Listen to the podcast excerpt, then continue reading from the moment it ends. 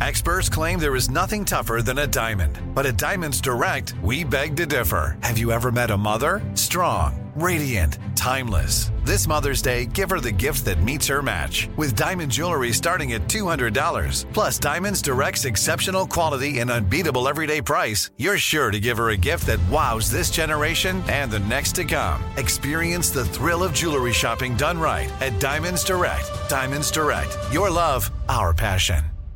What's up? This your boy Lil Duval, and check out my podcast, Conversations with Unc, on the Black Effect Podcast Network. Each and every Tuesday, Conversations with Unc podcast feature casuals and in-depth talk about ebbs and flows of life and the pursuit of happiness. Unlike my work on stage, I tap into a more serious and sensitive side to give life advice and simply offer words of encouragement, yet remind folks to never forget to laugh. Every Tuesday, listen to Conversations with Unc, hosted by Lil Duval on the Black Effect Podcast Network, iHeartRadio app, or wherever you get your podcasts. Presented by AT&T. Connecting changes everything.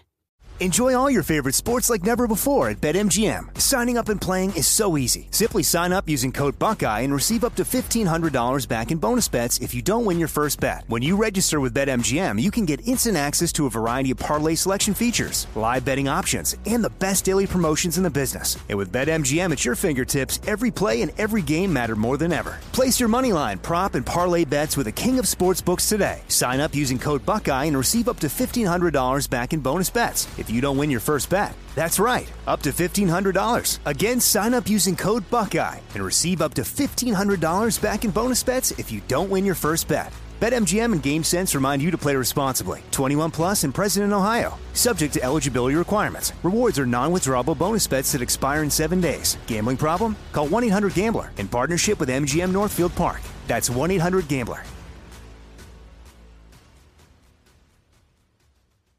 This is your moment, your time to shine, your comeback.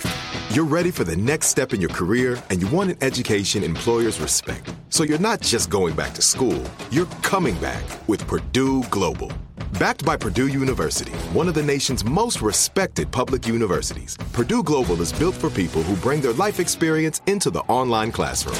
Purdue Global, Purdue's online university for working adults. Start your comeback today at purdueglobal.edu.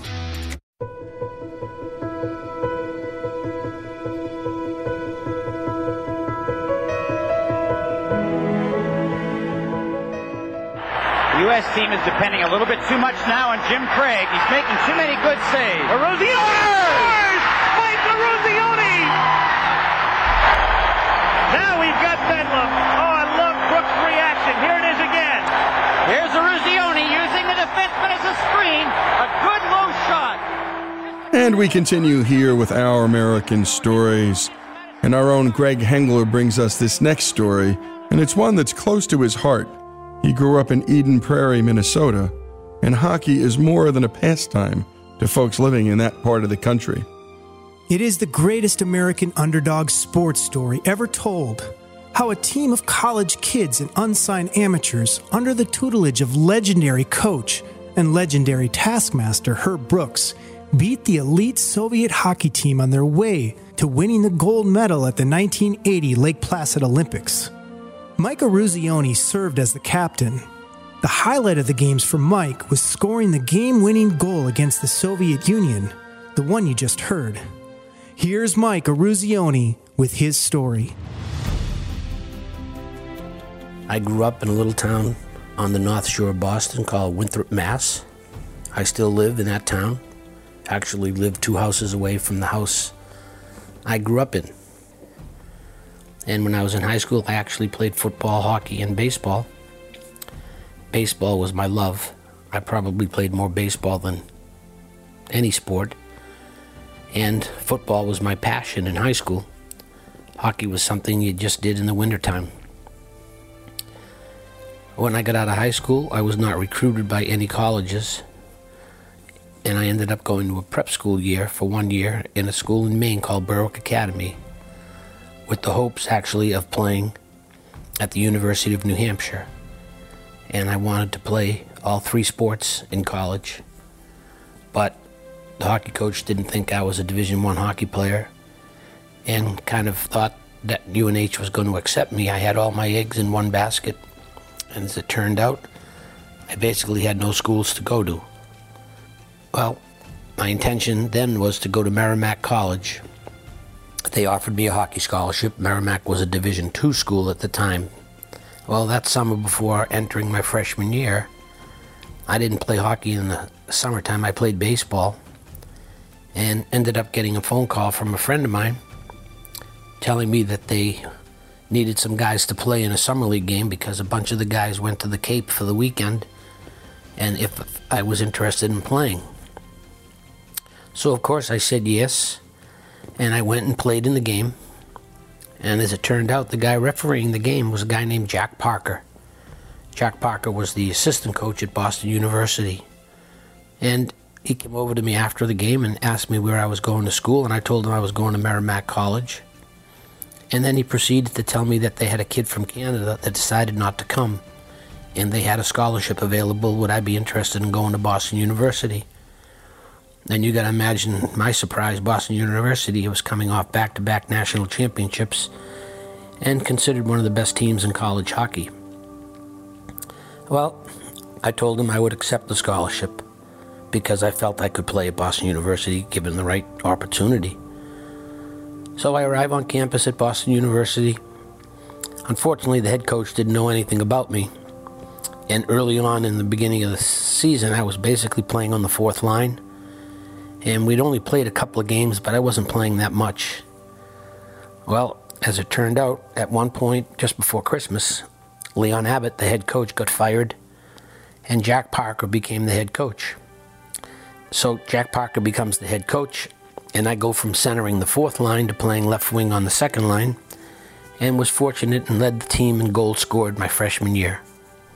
So I graduate from Boston University, and at that point, thought I could play in the National Hockey League, and went to camp with the New York Rangers. The New York Rangers had my rights.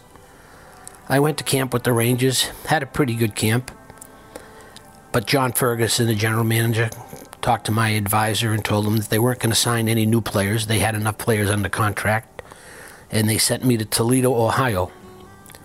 And I went to Toledo, Ohio, and played as an amateur. I was not under an NHL contract. I was paid every two weeks by the Toledo Goaldiggers in the International League. I actually ended up making, I think, my first year, 3,500 bucks. Not a lot of money, playing 80 games, but it was a start. Well, I had a very good year in Toledo. I finished second in our team in scoring and was voted the outstanding born American. All set and ready to sign with the New York Rangers. Well, John Ferguson, who was the general manager, he ended up getting fired. And Fred Shero now became the general manager of the New York Rangers.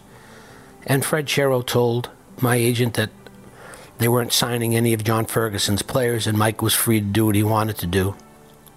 Well, I thought, why don't I go back to Toledo, play as an amateur, and have an opportunity to try out for the 80 Olympic team?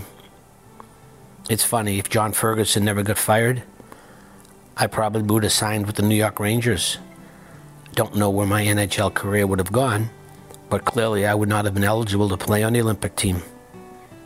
Well, with that in mind, I go back to Toledo. I was fortunate that next year they gave me a little more money to play. Still nowhere near what you could make playing in the NHL. But I went back there with the intention of the next year trying out for the Olympic team. And I got invited to the Olympic Festival ended up playing on the Great Lakes team. We ended up winning the gold medal at the Olympic Festival, and I was fortunate to be elected captain of my team. Well, from the Olympic Festival, I was selected by Herb as one of 26 players to make the 80 Olympic team. But only 20 were going to go to Lake Placid. Well, fortunately for me, I was one of 20. I also had the honor of being elected captain of that team Although I've said many times we had a team of captains Mark Johnson, Jack O'Callahan, Bobby Suter, Billy Baker, Kenny Morrow, Mark Wells, Mark Pavelich, John Harrington. These guys were all captains of their colleges or high school teams, as was Mike Ramsey, Neal Broten, Eric Strobel, Steve Christoff, Phil Verchota. Great leaders, great players, great people. Well, our team traveled and trained for six months leading up to the Olympic Games in Lake Placid, where we were part of something that was unique, something that nobody in the world thought we could accomplish going to Lake Placid and winning an Olympic gold medal. Well, after the Olympic Games, once we saw and realized what this moment was, I retired from hockey and decided I was going to maybe get into coaching. And then found out how big this moment was and kind of gave me a new look on life and a lot of different opportunities in my life. I ended up being able to become a broadcaster working Olympic Games as a commentator. Having been a commentator with the Olympic Games, I was also able to do the New York Rangers, the New Jersey Devils, and eventually even college hockey. Well, I got out of the broadcasting business when my kids started to get a little older. I have three children a daughter, Leanne, a son, Michael, and a son, Paul. Since then, the two of them, uh, Michael and Leanne, have been married and have now beautiful five grandchildren four boys and a little girl.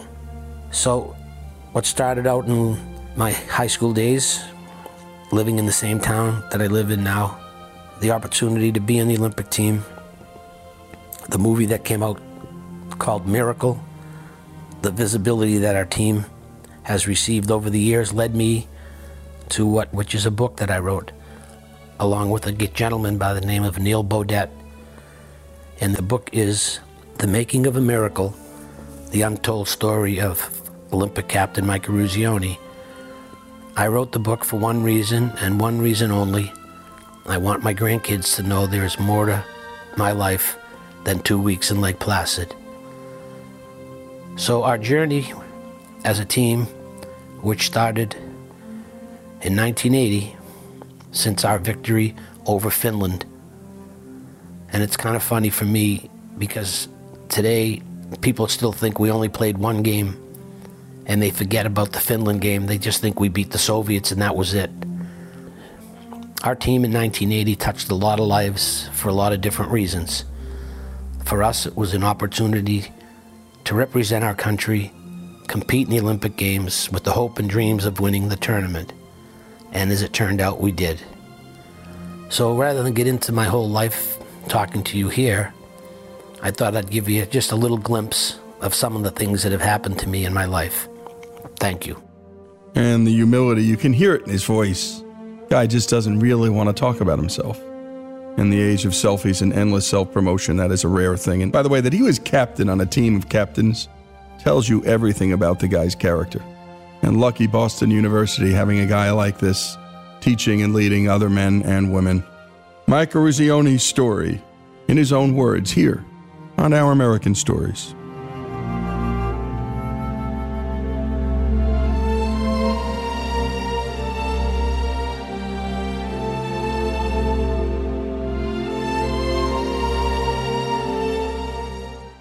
Xfinity has free premium networks for everyone this month, no matter what kind of entertainment you love. Addicted to true crime? Catch killer cases and more spine-tingling shows on A&E Crime Central. Crave adventure? Explore Asian action movies on Hi-YAH. Searching for something extreme? Check out skating, snowboarding, and more on Fuel TV Plus, the global home of action sports. And find crowd-pleasing bops on iHeartRadio's Hit Nation playlist. There's new free shows and movies to love every week. Say free this week in your Xfinity voice remote.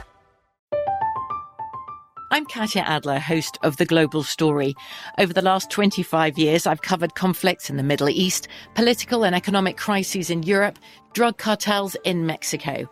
Now I'm covering the stories behind the news all over the world in conversation with those who break it. Join me Monday to Friday to find out what's happening, why, and what it all means. Follow the global story from the BBC wherever you listen to podcasts. I'm Saleha Mohsin, and I've covered economic policy for years and reported on how it impacts people across the United States. In 2016, I saw how voters were leaning towards Trump and how so many Americans felt misunderstood by Washington. So I started the Big Take DC. We dig into how money, politics, and power shape government and the consequences for voters. With new episodes every Thursday, you can listen to the Big Take DC on the iHeartRadio app, Apple Podcasts, or wherever you get your podcasts. The Big Take from Bloomberg News brings you what's shaping the world's economies with the smartest and best informed business reporters around the world. We cover the stories behind what's moving money and markets and help you understand what's happening, what it means, and why it matters every afternoon. I'm Sarah Holder. I'm Saleha Mohsin. And I'm David Gura. Listen to the big take on the iHeartRadio app, Apple Podcasts, or wherever you get your podcasts.